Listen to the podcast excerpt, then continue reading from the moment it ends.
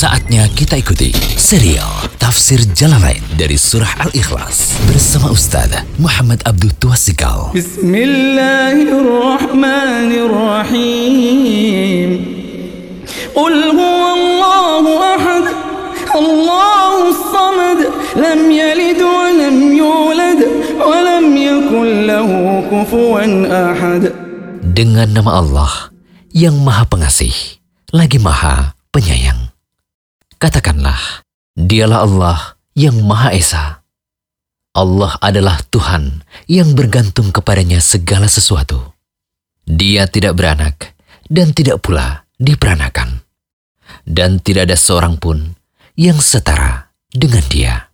Alhamdulillah, sekarang audio ke-7 dari pembahasan kita dari tafsir surat Al-Ikhlas. Masih tambahan dari tafsir jalan lain yang sudah kita bahas kita ambil dari pembahasan yang lainnya dalami makna as-somad. As-somad itu berasal dari kata somada yang berarti menuju kepada atau menyengaja. Menuju kepada atau menyengaja.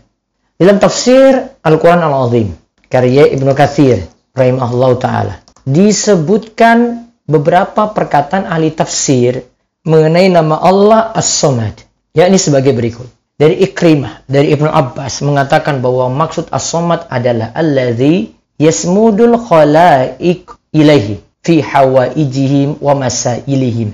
Seluruh makhluk bersandar, bergantung kepadanya, yaitu kepada Allah dalam segala kebutuhan maupun permasalahan. Ali bin Abi Thalib dari Ibnu Abbas mengatakan mengenai Allah itu as-samad disebut dialah as-sayyid pemimpin yang kekuasaannya sempurna. Lalu dialah Asy-Syarif yang kemuliaannya sempurna. Dialah Al-Azim, Maha Agung yang keagungannya sempurna. Dialah Al-Halim, Maha Pemurah yang kemurahannya itu sempurna. Dialah Al-Alim, Maha mengetahui yang ilmunya itu sempurna. Dialah Al-Hakim, Maha bijaksana yang sempurna dalam hikmah atau hukumnya. Allah lah yang maha suci, yang maha sempurna dalam segala kemuliaan dan kekuasaan. Sifatnya ini tidak pantas kecuali baginya. Tidak ada yang setara dengannya, tidak ada yang semisal dengannya. Maha suci Allah yang maha esa dan maha kuasa.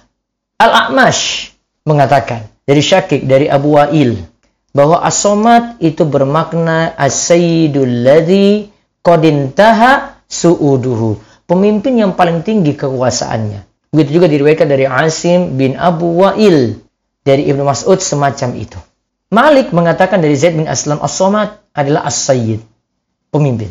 Al-Hasan dan Qatada mengatakan bahwa As-Somad adalah Al-Baqi ba'da khalqihi, yang maha kekal setelah makhluknya itu binasa. Al-Hasan juga mengatakan bahwa As-Somad adalah Al-Hayyul Qayyumul ladzi la zawala lahu, yang maha hidup dan qayyum, yang mengurusi dirinya dan makhluknya dan tidak mungkin binasa.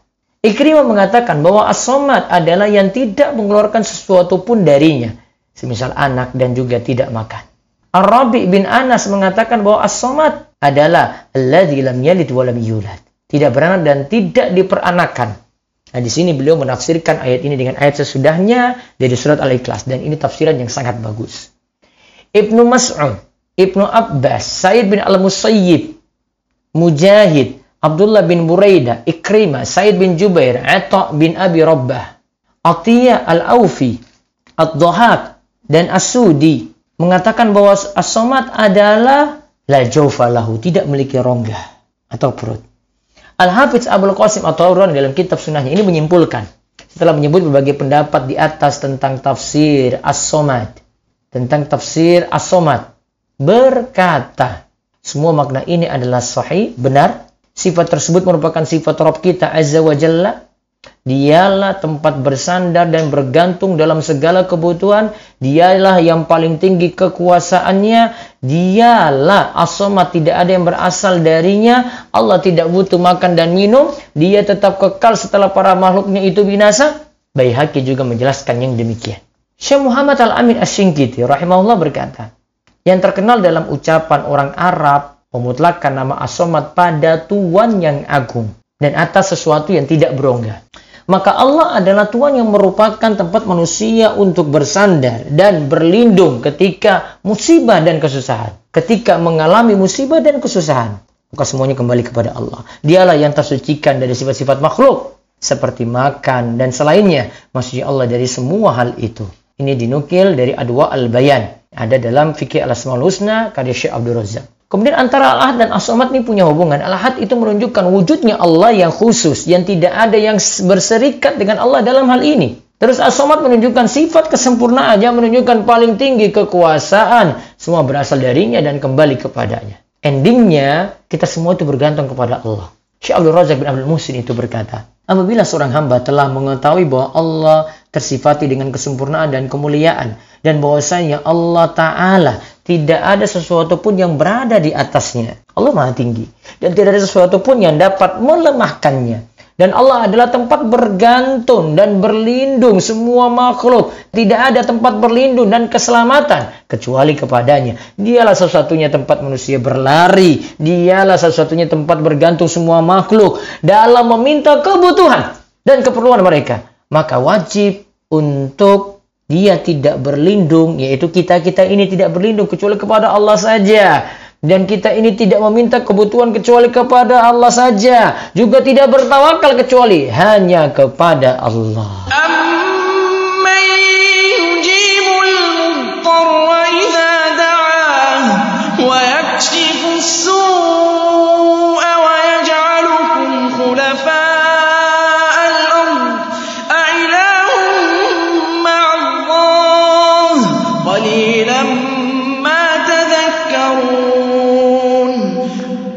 Atau siapakah yang memperkenankan doa orang yang dalam kesulitan apabila ia berdoa kepadanya? Dan yang menghilangkan kesusahan dan yang menjadikan kamu manusia sebagai khalifah di bumi? Apakah di samping Allah ada Tuhan yang lain? Amat sedikitlah kamu mengingatinya. Demikian serial Tafsir Jalalain dari Surah Al-Ikhlas bersama Ustaz Muhammad Abdul Tuasikal. Kunjungi terus situs rumaisurat.com